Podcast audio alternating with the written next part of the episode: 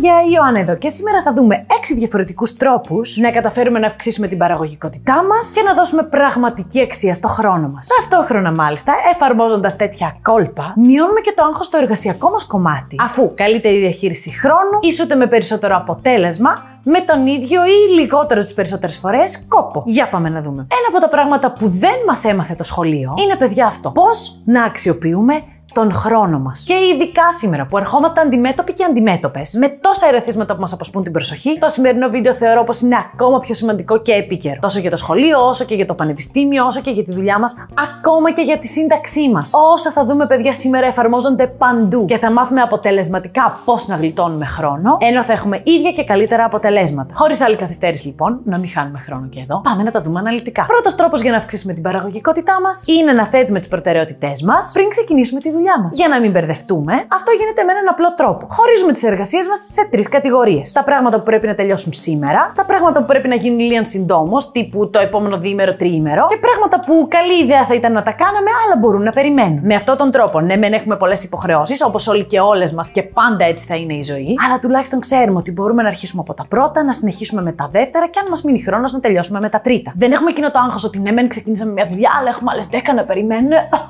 Γιατί, παιδιά, ξέρουμε ότι αυτό με το οποίο καταπιαστήκαμε δεν μπορούσε να περιμένει, ενώ τα άλλα μπορούν. Με λίγα λόγια, ιεράρχηση. Παιδιά, σε ένα χαρτάκι. Κάθε πρωί μπροστά μας. Από τότε που ξεκίνησα να το κάνω αυτό, άλλαξε η ζωή μου. Στην κυριολεξία. Τώρα, αμέσως αμέσως με την ιεράρχηση, προκύπτουν εργασίες που ανήκουν στις τρεις κατηγορίες και κάποιες άλλες που δεν χωράνε πουθενά. Όπως λέει και ο τεράστιος Γιάννης Αγγελάκας, που τον αγαπώ αφόρητα. Κάνουμε λοιπόν, παιδιά, για αυτές τις εργασίες που δεν χωράνε σε αυτές τις τρεις κατηγορίες μία επανάληψη. Μήπως χωράνε κάπου. Και αν δεν χωράνε πουθενά, τις απορρίπτουμε. Εάν κάποια δουλειά δεν είναι να γίνει σήμερα, ούτε το επόμενο τριήμερο, ούτε γενικά χρειάζεται τελικά τόσο πολύ να την κάνουμε, παιδιά τη διαγράφουμε. Ναι, την είχαμε για κάποιο λόγο στο πρόγραμμά μας, αλλά αν κρίνουμε τώρα πως πρέπει να φύγει, έφυγε. Το πρόγραμμα πρέπει να ρεώνει γιατί στην τελική ο χρόνος μας είναι περιορισμένος. Α μην το σπαταλάμε ασκόπως. Τώρα, νούμερο 3. Αφού έχουμε οργανώσει το πρόγραμμα και ξέρουμε με τι πρέπει να ασχοληθούμε και τι πετάξαμε, τώρα μένει ένας ειδικότερος προγραμματισμός. Για παράδειγμα, έχουμε μία δουλειά των 4 ωρών, μία δουλειά των 2 ώρων και δύο δουλειές από μία ώρα η κάθε μία. Ένας καλός τρόπος θα ήταν να ασχοληθούμε εξ αρχής με τη μεγάλη εργασία, όσο θα έχουμε έτσι την πρωινή φρεσκάδα, ύστερα να κάνουμε και την εργασία της μίας ώρας, μετά να κάνουμε ένα διάλειμμα, να συνεχίσουμε με την εργασία των δύο ώρων και να τελειώσουμε την ημέρα μας με την εργασία της μίας ώρας. Γιατί, παιδιά, και μόνο που προγραμματίσαμε το πόσο χρόνο θα μας πάει κάθε εργασία, είμαστε σε καλό δρόμο. Πρώτον, γιατί ξέρουμε τον χρονικό ορίζοντα που έχουμε μπροστά μας και δεύτερον, γιατί μετράμε την παραγωγικότητά μας με αριθμούς. Ξέρουμε, για παράδειγμα, ότι το μοντάζ ενός βίντεο μας παίρνει 4 λεπτά της ώρας για κάθε λεπτό του βίντεο. Μεγάλο πράγμα. Γιατί; Γιατί, παιδιά, όταν θέλουμε να τιμολογήσουμε τελικά μια υπηρεσία, θα το κάνουμε γνωρίζοντας ότι μας παίρνει τόσο χρόνο, επί τόσα ευρώ την ώρα, τόση αμοιβή άρα και τόση επένδυση χρόνου. Όλα αυτά ξεμπλοκάρουν το μυαλό μας, αυξάνουν την παραγωγικότητά μας και τα χρήματά μας επίσης. Τέταρτο τώρα και τεράστιο θέμα είναι να αποκόψουμε τα εξωτερικά ερεθίσματα. Αχ, πόσες φορές την έχουμε πατήσει έτσι όμως. πάει το Messenger, να ένα μήνυμα από ένα φιλαράκι που έχει άδεια και τρολάρι, και μετά άλλο ένα και άλλο ένα και πάει ένα μισάωρο έτσι. Και χάνουμε τη συγκέντρωσή μας και άντε να μαζευτούμε μαζευτούμε ξανά. Μια λύση που βοήθησε εμένα είναι noise cancellation ακουστικά, να μην ακούω τίποτα πραγματικά, ή και οτοασπίδες. Κινητό σε λειτουργία πτήσης, σίγουρα.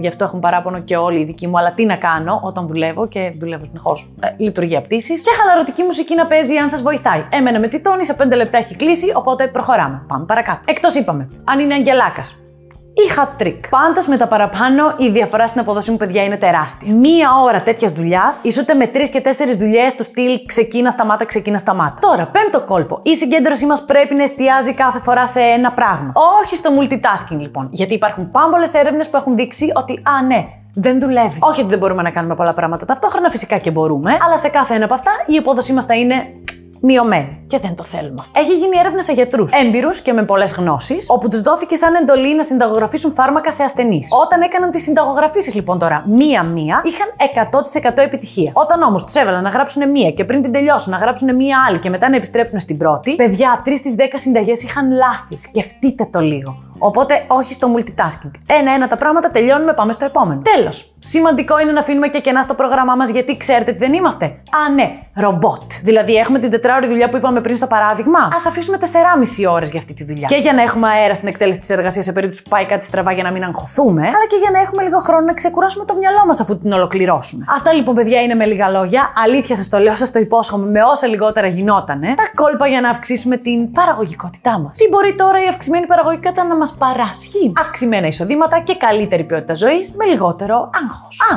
ακριβώς τα ίδια πράγματα μπορούμε να πάρουμε και μέσω μιας άλλης οδού. Δηλαδή, οι επενδύσεις σε ένα χαρτοφυλάκιο βασισμένο στο dgrw.eu. Το οποίο επενδύω φυσικά και εγώ, το ξέρετε. Ποιος είναι ο λόγος αυτός; Αυτό το χαρτοφυλάκιο αυξάνει την αξία του αφού υπεραποδίδει του SP 500 έστω και οριακά. Ναι, του VUAA το κερδίζει. Έχει διαρκώς αυξανόμενο μέρισμα, έτσι είναι χτισμένο και είναι και αφορολόγητο. Οπότε και το μέρισμα και η υπεραξία πάνε τσέπη. Άρα, πρακτικά, όπως είπαμε και πριν, αυξημένα εισοδήματα και καλύτερη ποιότητα ζωής με λιγότερο οικονομικό άγχος. So there you go. Εννοείται, πρέπει να κάνετε τη δική σας έρευνα, δεν είναι για όλους και όλες στη συγκεκριμένη στρατηγική και μετά από όλα αυτά αυξάνουμε την παραγωγικότητα εν γέννη. Τόσο τη δική μας όσο και των χρημάτων μας. Ναι, πήγε καλά αυτό. Αναμένω ερωτήσεις ή απορίε για τόσα είδαμε σήμερα ή ιδέες για επόμενα βίντεο. Αυτά από εμένα σας φιλώ και τα λέμε αύριο.